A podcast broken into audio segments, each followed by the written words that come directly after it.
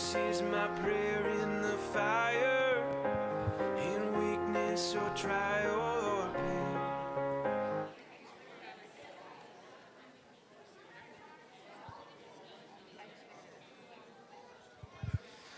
Good morning. Welcome to Conroe Bible Church.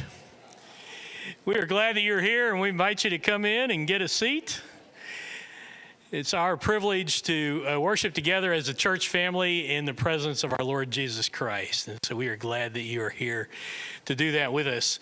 I've got a couple of announcements of things that are coming up that are exciting that involve, uh, especially these first few, involve relational uh, time together, building uh, relationships, and uh, that eventually can lead to discipleship. So the first thing we've got is a men's retreat uh, Friday through Saturday. We're joining uh, Winwood Presbyterian out at Camp Tejas in Giddings. So if you would like to be a part of that, you can find that on the Church Center app, and you can register there. If you have any questions, you can ask uh, any of the leadership. We can point you in that that direction. And then uh, also on Friday night we have a women's gathering.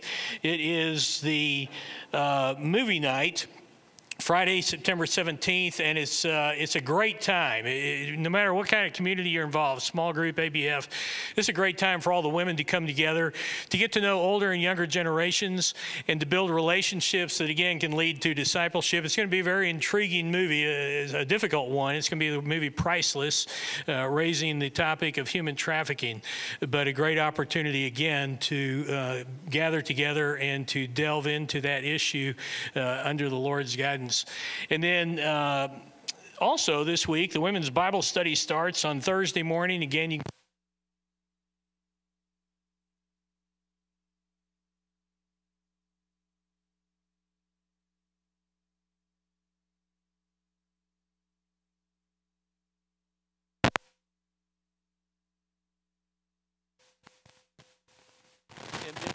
uh, in the coming. Uh, uh, to send out a couples enrichment. So if you thought we were middle school because we're doing men's retreat and, and women's movie night, um, we're actually doing something for couples in October. It's going to be a prepare and enrich uh, marriage assessment checkup. It's going to be something that will really bring uh, some empowerment to your marriage. Uh, so just that's a heads up. Be aware that that is coming up. And then speaking of marriage, uh, we haven't formally announced, but Michael Benefield and Cindy Scott are engaged. If you guys would stand. Excited for you guys, and they're looking at a November uh, wedding. So uh, let, us uh, start together with uh, Psalm 34 3. Oh, magnify the Lord with me, and let us exalt his name together. Let's pray. Lord Jesus, what a joy it is to come together to lift up your name in praise, uh, to let your name lift up our hearts because we come with scattered lives, broken lives, uh, triumphant lives at times. We thank you that we can turn to you. And so we cling to you. We want to learn from you.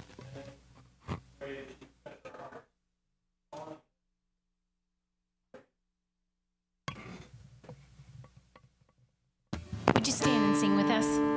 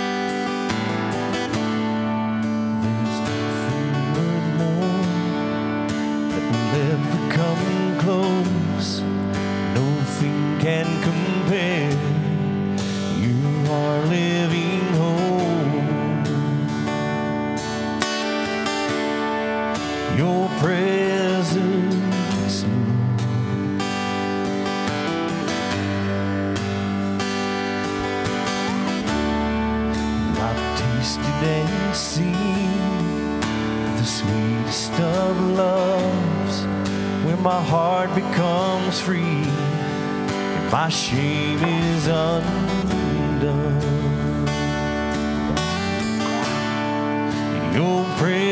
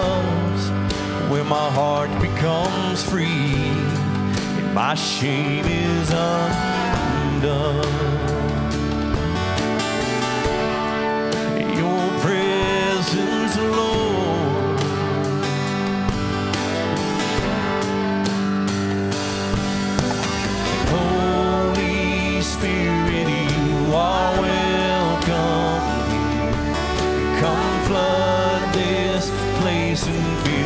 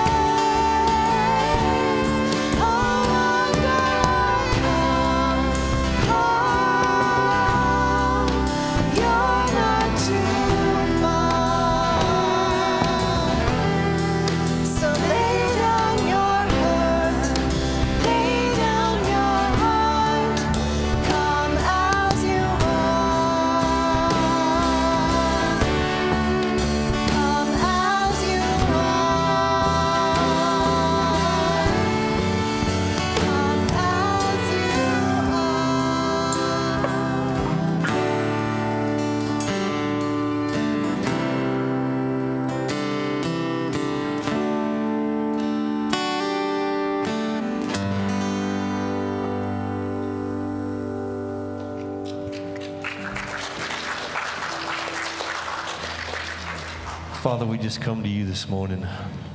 We humble ourselves before you, Lord. We thank you for this time together with friends and family. Thank you for this time of worship, Father. Some of us may come to you broken, Lord, but we all come to you grateful, Father, for your grace and mercy that's upon our lives, Lord. We just ask for anointing upon the message that Chris is delivering this morning, Father God, and we thank you for the leadership in this church that uh, has the wisdom in the heart to seek you first before advising us, Father God. Uh, we just ask all these things in your heavenly name we pray. Amen. Y'all can release the kids to uh, Sunshine Kids Club now. And Chris will deliver the message.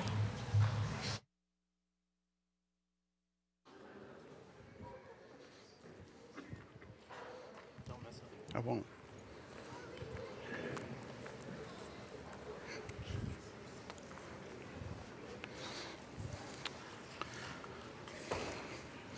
Good morning. How many of you expected to see me doing this this morning?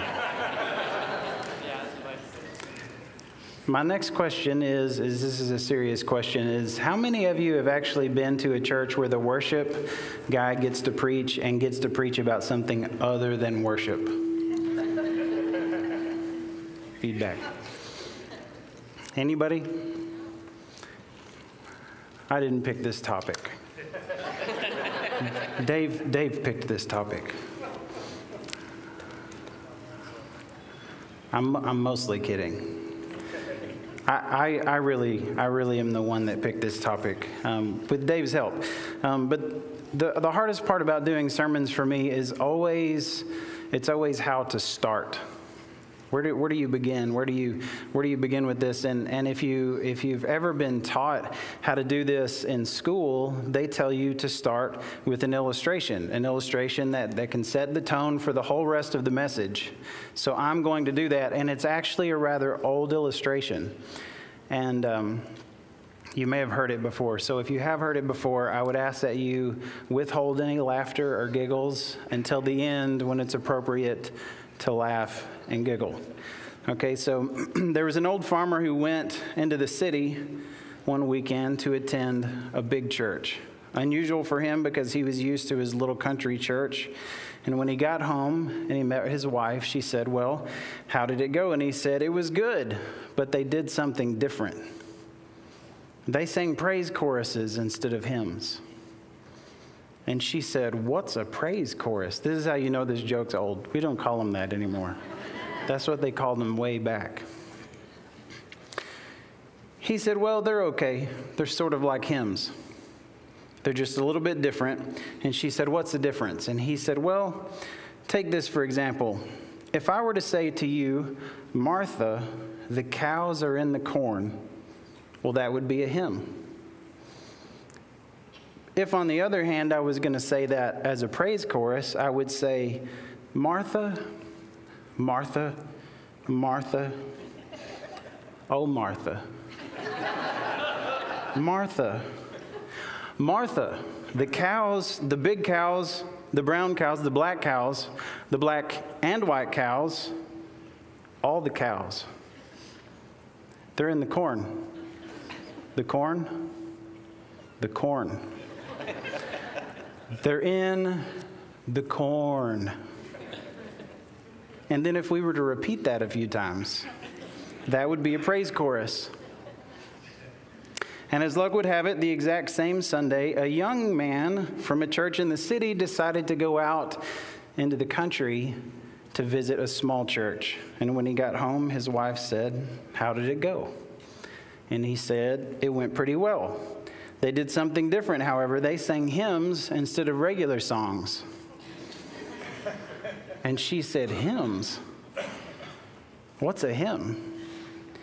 He said, They're sort of like regular songs, just a little bit different. And she said, What's the difference? And he said, Well, take this for instance. If I were to say to you, Martha, the cows are in the corn, well, that would be a regular song. If, on the other hand, I said, Martha, oh dear Martha, hear thou my cry, inclinest my ear to the words of my mouth. Turn thou thy whole wondrous ear by and by to the righteous, glorious truth. For the way of the animals, who can explain? There in their heads is no shadow of sense.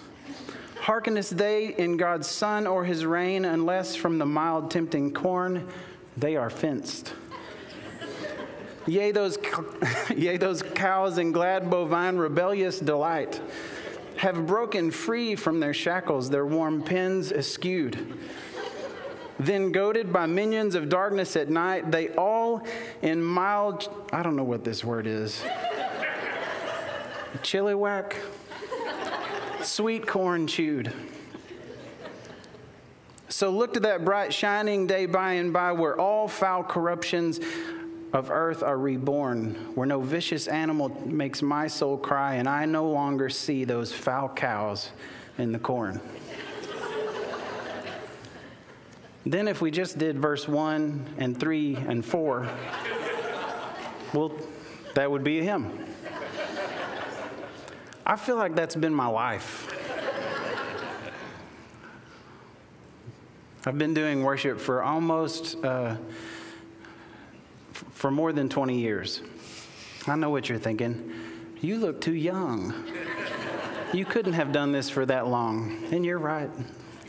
I skew the math a little bit. um, but what I would like to, uh, to talk to you about this morning is worship.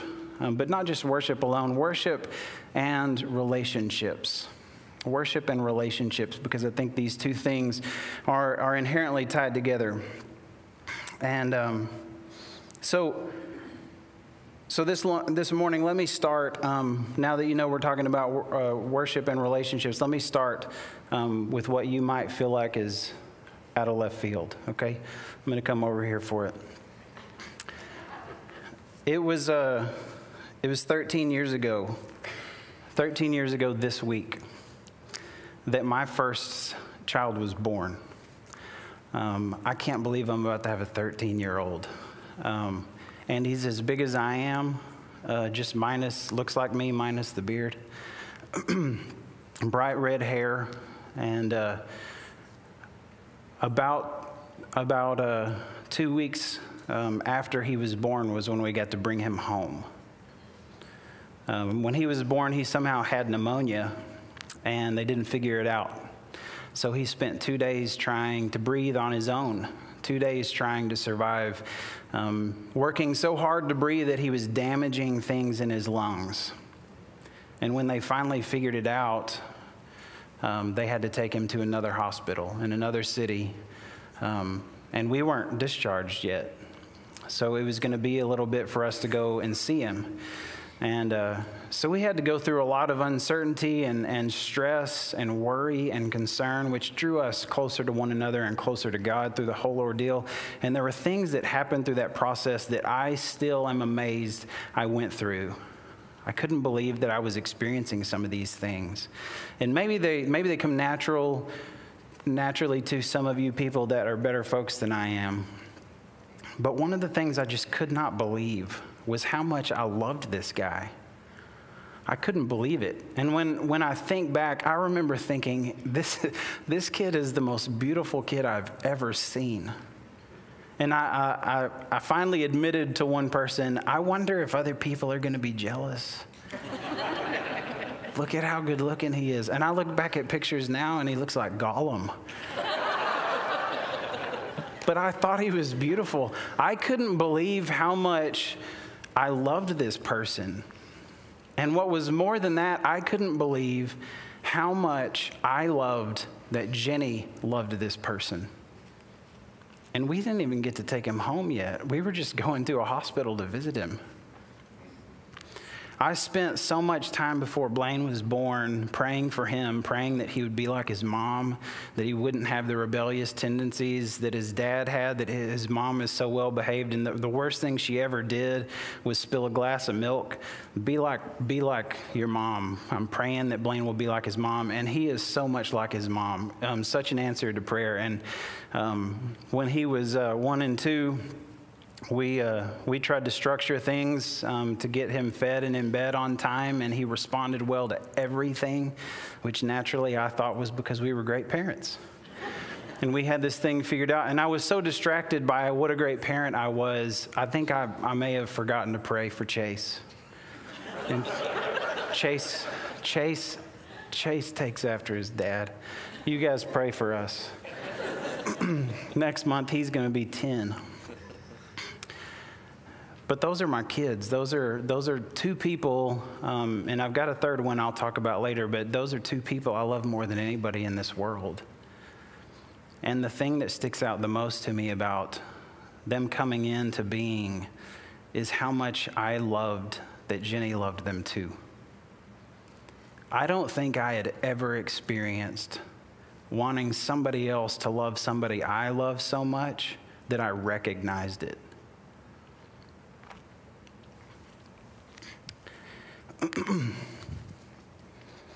I started doing worship when I was 19. I had been playing the guitar for two weeks. It was awful. But I had just stopped playing baseball and I had lots of time on my hands with nothing to do. And I mean, like thir- 12 to 13 hours a day of nothing to do that I was giving to baseball that was no longer being given there. And I'm trying to come up with something to do. I don't, my friends are there. My friends aren't here anymore. Um, so what do I do? So I learned to play the guitar. So I made considerable pro- considerable progress in two weeks, and I had an opportunity to help lead worship, um, and discovered that I might have some sort of gifting or talent here that God has given me that might be worth looking into. And I was so surprised by it not just because of the progress that I made, but out of nowhere, I ran into somebody on campus who literally, I'm walking down the sidewalk through campus, and another guy is walking opposite me and just stops me and says, Hey, have you ever been to a Bible study? And I said, Nope. And he goes, We need somebody to lead worship for it. That really happened to me. That's how I got involved in worship. This wasn't my plan. I wasn't looking to this since I was a kid. This was I had no plan B with my life. So when plan A finally ran out, I was I was literally not knowing what's going to happen next. What happened to me was another person that walked into my life and changed the direction and the course of my adulthood and my, my walk with God and, and subsequently my ministry for no better reason than he felt compelled to just ask if I'd ever been to a Bible study. And I said, as it turns out, I've been playing the guitar for a while. I think I can probably help you. And he goes, How long have you been playing? I play too. And I said, Two weeks. And he went, Oh. Well, maybe we're moving too fast on this. I really did get involved, um, and I spent the next four years doing college ministry because of that. And I learned that I have a, a, a pretty passionate heart about worship. And when I say it that way, and you know what I do here at CBC, you might be thinking I'm talking about music, and I'm not. I have a heart for worship. And what I mean when I say that is I mean we can honor God with our lives. You see, when I ran out of plan A and baseball came to an end, I had nothing. And when I look back over half of my lifetime ago and I go, man, this really wasn't the big deal I thought it was. But back then, it was an incredibly big deal. If I died today, that was technically my midlife crisis, mathematically. yep. I had nothing. I didn't have another option. I didn't know where I was going to go. And worship was appealing to me because the way I was taught about worship was I was told, all you have to do is come and give yourself to God. And I thought, he's not getting much. But if that's all I've got to do, I can do that. I don't have anything to offer. I got two weeks worth of guitar. I don't have anything to offer. But I can give that to God. I think all of us live in that place.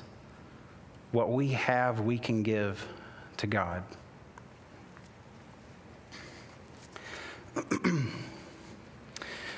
I've learned as a parent that one of the things that scares me most is not knowing how my children are going to be treated.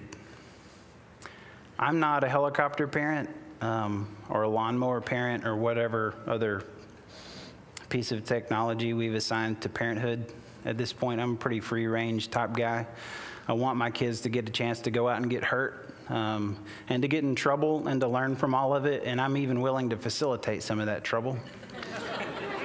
but I want that for them. What I don't want for them is for other people to be mean to them.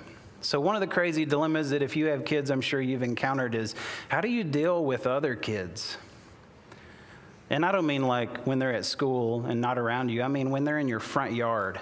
And you know, if I take care of this the way my dad would have taken care of this, the neighbors might be watching. I mean, how do you deal with adults that treat your kids a certain way, or the potential that adults might treat your kids a certain way? A couple of weeks ago, my youngest child, um, who is four, had an appointment to have some of her teeth um, checked out and fillings put in. And uh, I got to take her to this appointment, which is unusual because my superhero wife does all of this stuff. And I just, it happened to happen on my day off, so uh, I got to go with her. And the way that this was going to work out was they're going to give her a sedative. This is what they tell me. They're going to give her a sedative. It's not going to knock her out. It's just going to help her to not remember this experience. And my antenna went, what? It's going to help her to not remember this experience. And then they said, So once that's gone into effect, we'll take her back and you can wait in the waiting room. And I said, No, I will not be waiting in the waiting room. And they said, Well, all the parents do that. And I said, I'm not all the parents. I'm going to be with her, or we can cancel the appointment. I'm not going to do that. And I know, uh, because I really genuinely believe these people were up to good, um, that what their concern was is that this, this procedure is going to alarm me and I'm going to cause trouble. That's not what I was concerned about. My concern was I know they're going to strap her down. I know at some point she's going to be uncomfortable and she's going to be hard to deal with. And she's four pounds. I mean, she's four years old and she weighs like 20 pounds. I don't know. How much does she weigh? 27 pounds. Um, and she is mean as a snake. and now she's going to be under the influence of drugs so that she can't remember and they don't want me to be there. I'm afraid that that whole mixture of household chemicals is going to create a bomb that looks like she's hard to deal with and it frustrates them. And now they're going to be in a position where they don't know how to deal with her. That's what I was concerned with. But I couldn't get that out. It was one of those moments that, like 20 minutes later, I had all the right things to say. But I just finally said, Look, I'm willing to take her home. I'll stay in the corner and I'll stay out of your way. And halfway through the procedure, I started praying for this person that's working on my daughter because she is a wreck and she's horrible to deal with. And she's under the influence, so she won't remember anything. And I know perfectly well um, her frustration was increasing. I was afraid of how they were going to treat my kid. I didn't want it to go poorly. What I'm afraid of, even more than that, what takes me from happy to angry, skip sad altogether, happy to angry, is when my kids treat my kids poorly. And here's how I handle it because I don't know what to do. Like, spoiler alert, if you don't have kids yet, none of us know what we're doing. We're just sort of playing along as things unfold. And we might have had somebody give us some advice and it might come to us. It probably won't until after the fact and we've messed up. But we're just trying to figure this out as we go along. So here's what I do when my kids are mean to one another, I get down to their level. I don't mean my behavior.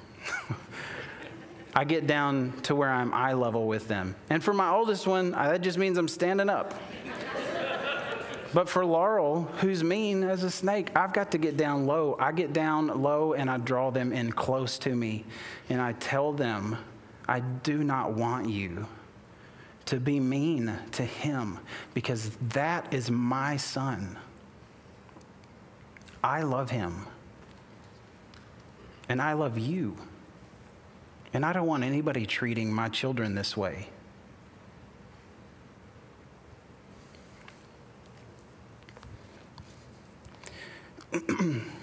I told you we were going to talk about worship, right? Where we're going to talk about ro- worship is in Romans chapter 12. There's, I have a ton of favorite passages in the Bible on worship. This one's probably at the top of my list. And you may have it, you may have it memorized. The one that I have memorized, I have the word beseeched in. I use that word nowhere else in my life. Beseeched. I beseech you, therefore, brethren, by the mercies of God, that you present your bodies a living sacrifice, holy, acceptable to God, which is your reasonable service. Some of you may have a version that says your spiritual act of worship or your spiritual worship. This word right here um, that is translated into reasonable, or in some translations, spiritual, it's a word where we, uh, where we get the meaning from rational. This is thoughtful, intentional. This wasn't just a winging it, this was actual, based on everything that you know about, the information you have, this is the reasonable thing to do. Which leads me backward in Romans.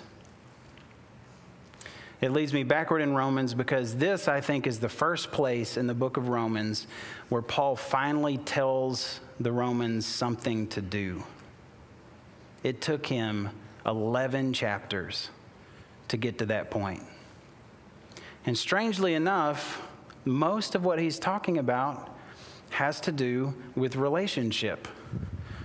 So we're going to go through Romans chapter 1 through 11 in like a minute. So if you're a note taker, prepare to write furiously. Because this, is- this is a big book. Romans chapter 1 is the chapter where Paul establishes that the gospel is at the forefront of his mind. Chapter 1 is the chapter in which Paul says he's not ashamed of this gospel. It's the chapter in which Paul says that men have turned away from the wisdom of God and now God has given them over to these desires. Chapter 2 goes this way. Chapter 2 is the chapter where Paul is saying judgment is coming. Judgment is coming. God's righteous judgment is coming because we've all turned away, which is what chapter 3 is about. All have sinned. All have sinned, and then Paul starts to sprinkle in these elements of what he's, what he's going to culminate in. Just in this first section, he says, All have sinned. And you know that, you probably have that memorized, Romans 3.23. Do you have 24 memorized? That's one worth memorizing. Who are justified freely by his grace. We've all sinned and will be justified freely. Chapter 4 is when Paul rec- he references Abraham and that faith this faith that he's calling us to is not something new. It's something we saw with Abraham.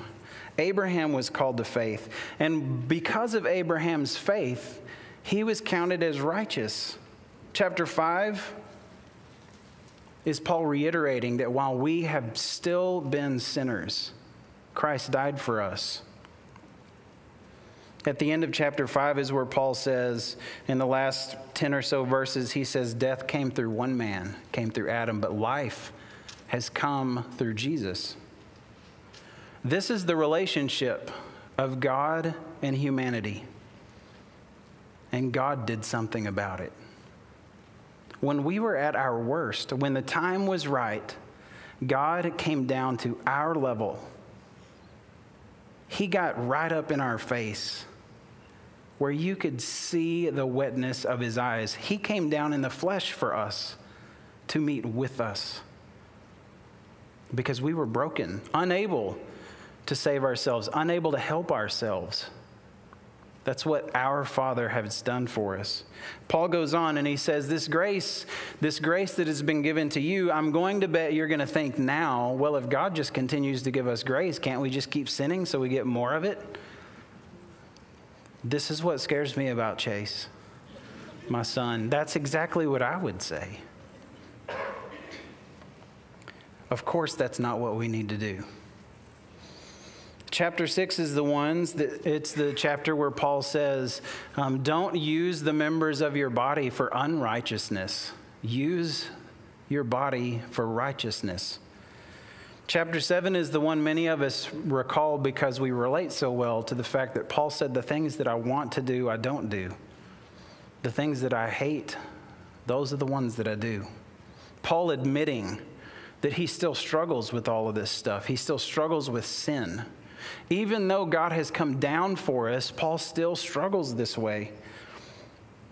Chapter 8 begins with the famous verse that many of us have memorized that there is therefore now no condemnation for those who are in Christ Jesus. And then a few verses later, you see that he's talking about those that are walking with Jesus and not according to the flesh. There is good reason not to continue sinning just because grace will abound. Chapter 9, Paul takes a, another relational turn and he focuses on Israel and he confesses his heart for his people who have missed Jesus. He says that Israel pursued the righteousness of the law, not the righteousness of faith.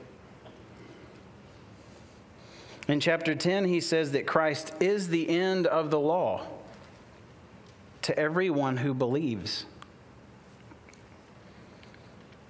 And in chapter, in chapter 11, he seems to say that if they will continue not in their unbelief, that they'll be grafted in as well.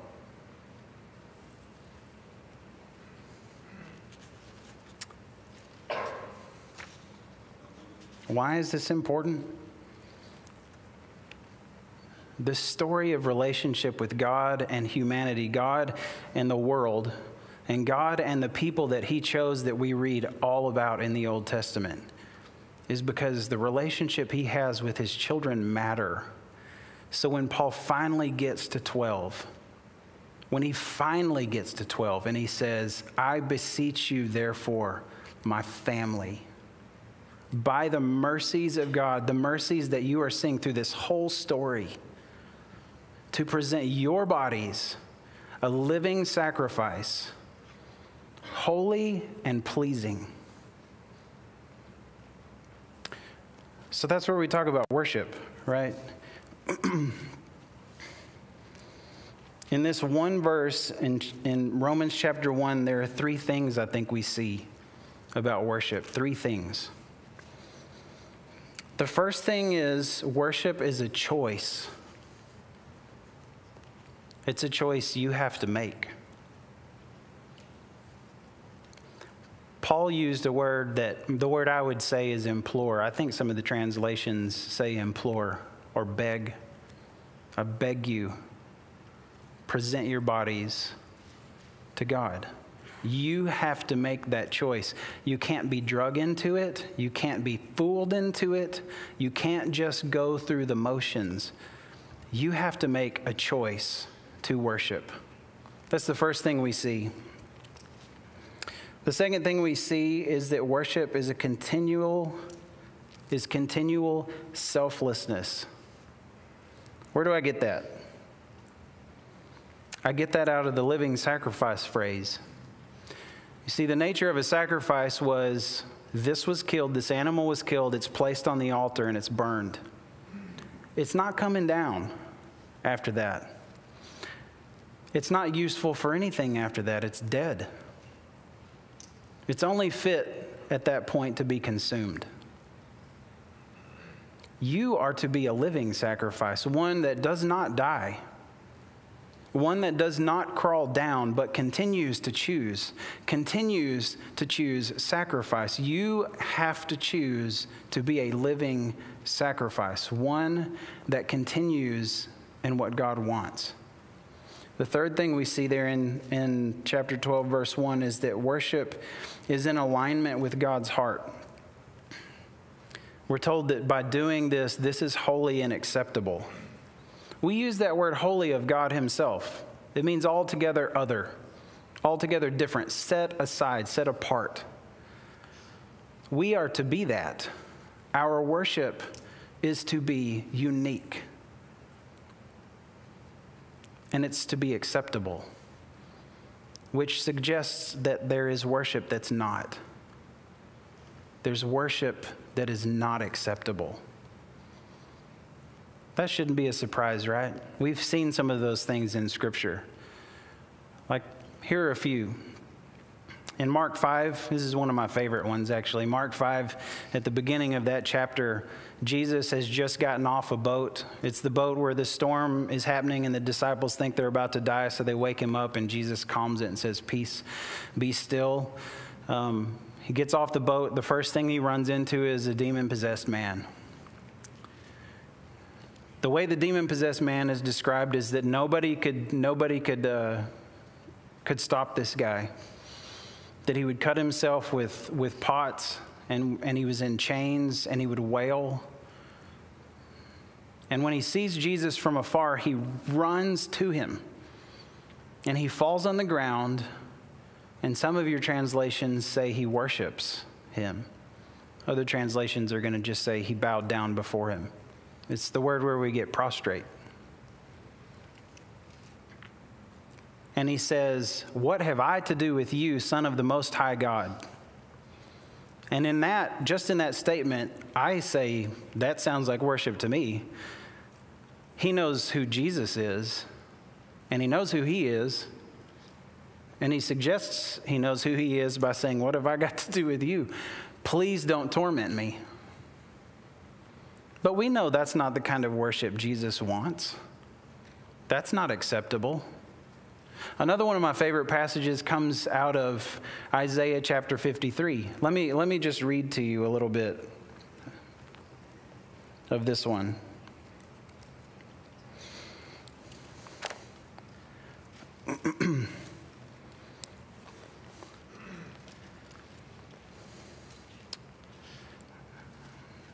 Isaiah chapter, uh, I said 53, I mean 58. That's what I meant. Go where I'm thinking. This is what parenting's like. Cry aloud, spare not. Lift up your voice like a trumpet. Tell my people their transgression, and the house of Jacob their sin. Yet they seek me daily and delight to know my ways. As a nation that did righteousness and did not forsake the ordinance of their God, they ask of me the ordinances of justice. They take delight in approaching God. And they say, Why have we fasted? You have not seen it. Why have we afflicted our souls and you take no notice? Fasting is a form of worship. In fact, in the day of your fast, you find pleasure and exploit all your laborers. Indeed, you fast for strife and debate and to strike with the fist of wickedness. You will not fast as you do this day to make your voice heard on high. It is, a fa- is, is it a fast I have chosen, a day for a man to afflict his soul? Is it to bow down his head like a bulrush and to spread out sackcloth and ashes? To get this is to get attention. Would you call this a fast and an acceptable day to the Lord? Obviously, the answer is no. And then God says this in verse 6, or the prophet says this from God. Is this not the fast that I have chosen to loose the bonds of wickedness, to undo the heavy burdens, to let the oppressed go free, and that you break every yoke? Is it not to share your bread with the hungry, that you should bring into your house the poor who are cast out, when you see them naked, and that you cover them, and not hide yourself from your own flesh? Then your light shall break forth like the morning, your healing like springs speedily broken forth, and your righteousness shall go before you. Their fasting was not okay. What God wanted was something different. What God wanted was somebody to bridge the gap. to bridge the gap between this notion that God deserves worship and that there's a relationship going on here with people. So we get to chapter 12. Paul finally has something to say for us to do. And he asks us to present our bodies to him a living sacrifice, holy and pleasing. What's the application here? What, what is it that you can do about this? That's the whole rest of chapter 12. The whole rest of chapter 12 brings together this notion of worship and relationship because that's what God wants. That is what is pleasing to him. That is what is acceptable to him. So let me let me read some of chapter 12 and I'll make some comments while I'm reading through it. But listen to this. Don't be conformed to the world. Don't be like them. Be transformed by the renewing of your mind then you can prove that God's will is good and acceptable and perfect. What God wants you to do, that is acceptable. It doesn't get better than what God is asking you to do. What is He asking us to do? Verse 3 For I say, through the grace given to me, to everyone who is among you, not to think of himself more highly than he ought but to think soberly. He's just told these people about the failure of Israel, that they're still trying to gain righteousness through the law instead of faith. Don't think that you're better.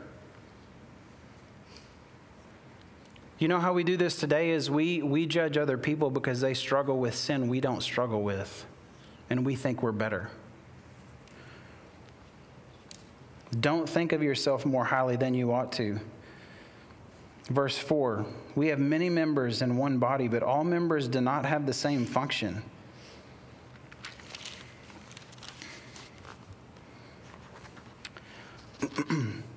so we, being many, are one body in Christ, having individual or being individually members of one another. Having then gifts differing according to the grace that was given us, God has made us each unique and a part of the same body.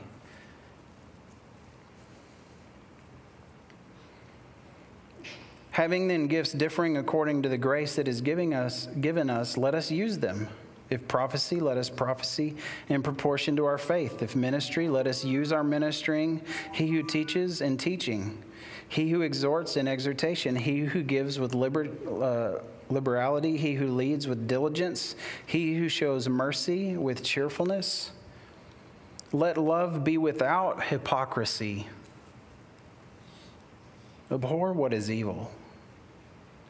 Cling to what is good. Be kindly affectionate to one another in brotherly love. In honor, giving preference to one another. Let me stop right there because the joke at the beginning of the message about the hymns and the new songs, that's not a joke. Did you know that for a while that was the number one reason churches split?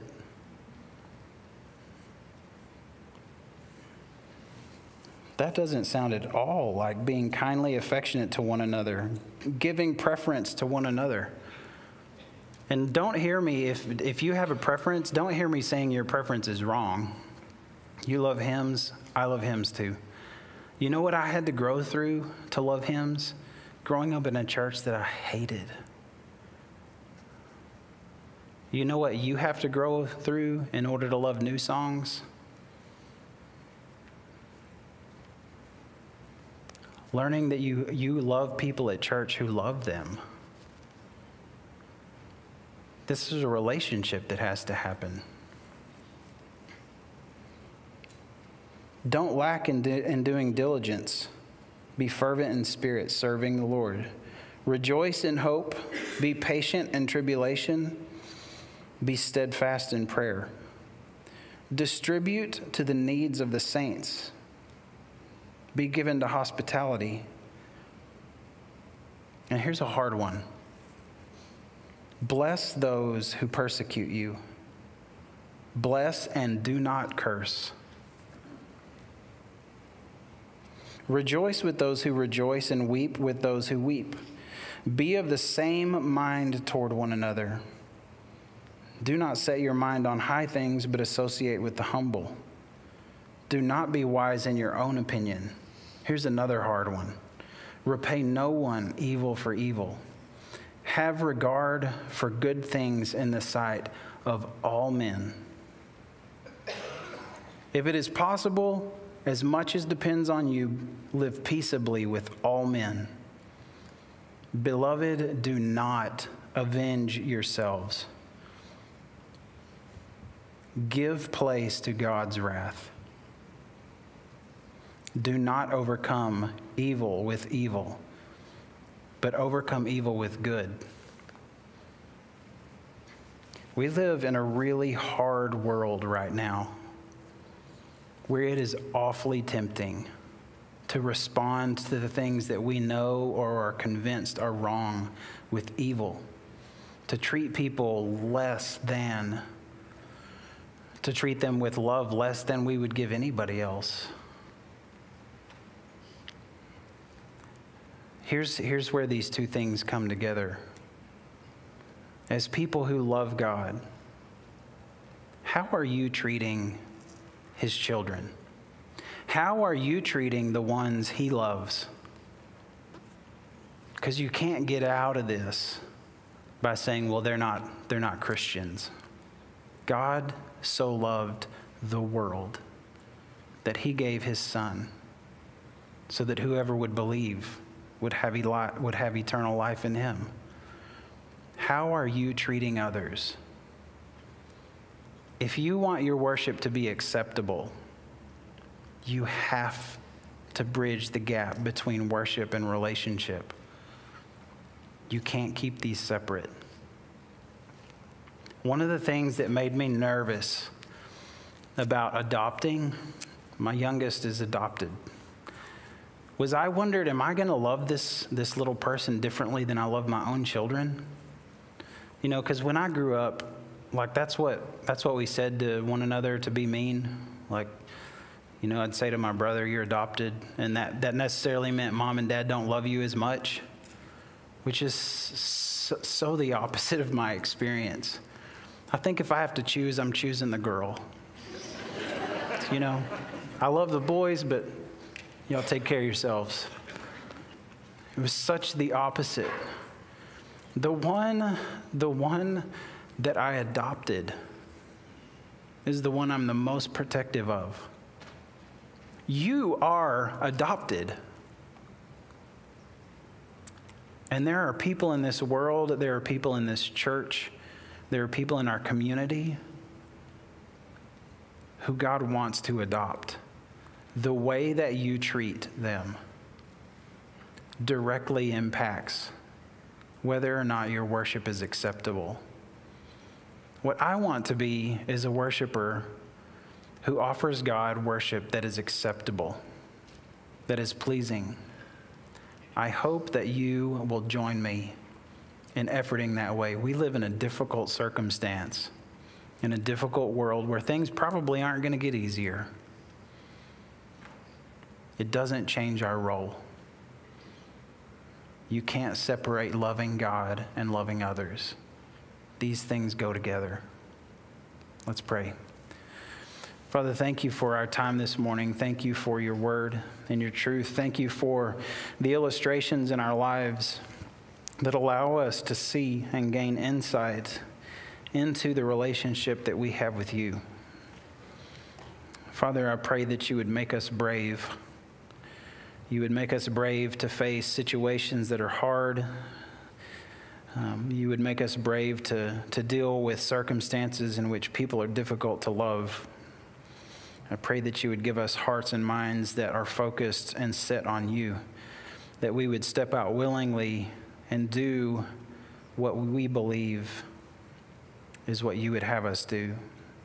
I pray you would make us worshipers who offer you something that is holy and acceptable. I pray that you would make us worshipers that are living sacrifices. I pray that you would help us make that choice every day. We love you. We pray in Jesus' name. Amen. Would you stand with us, please, and worship?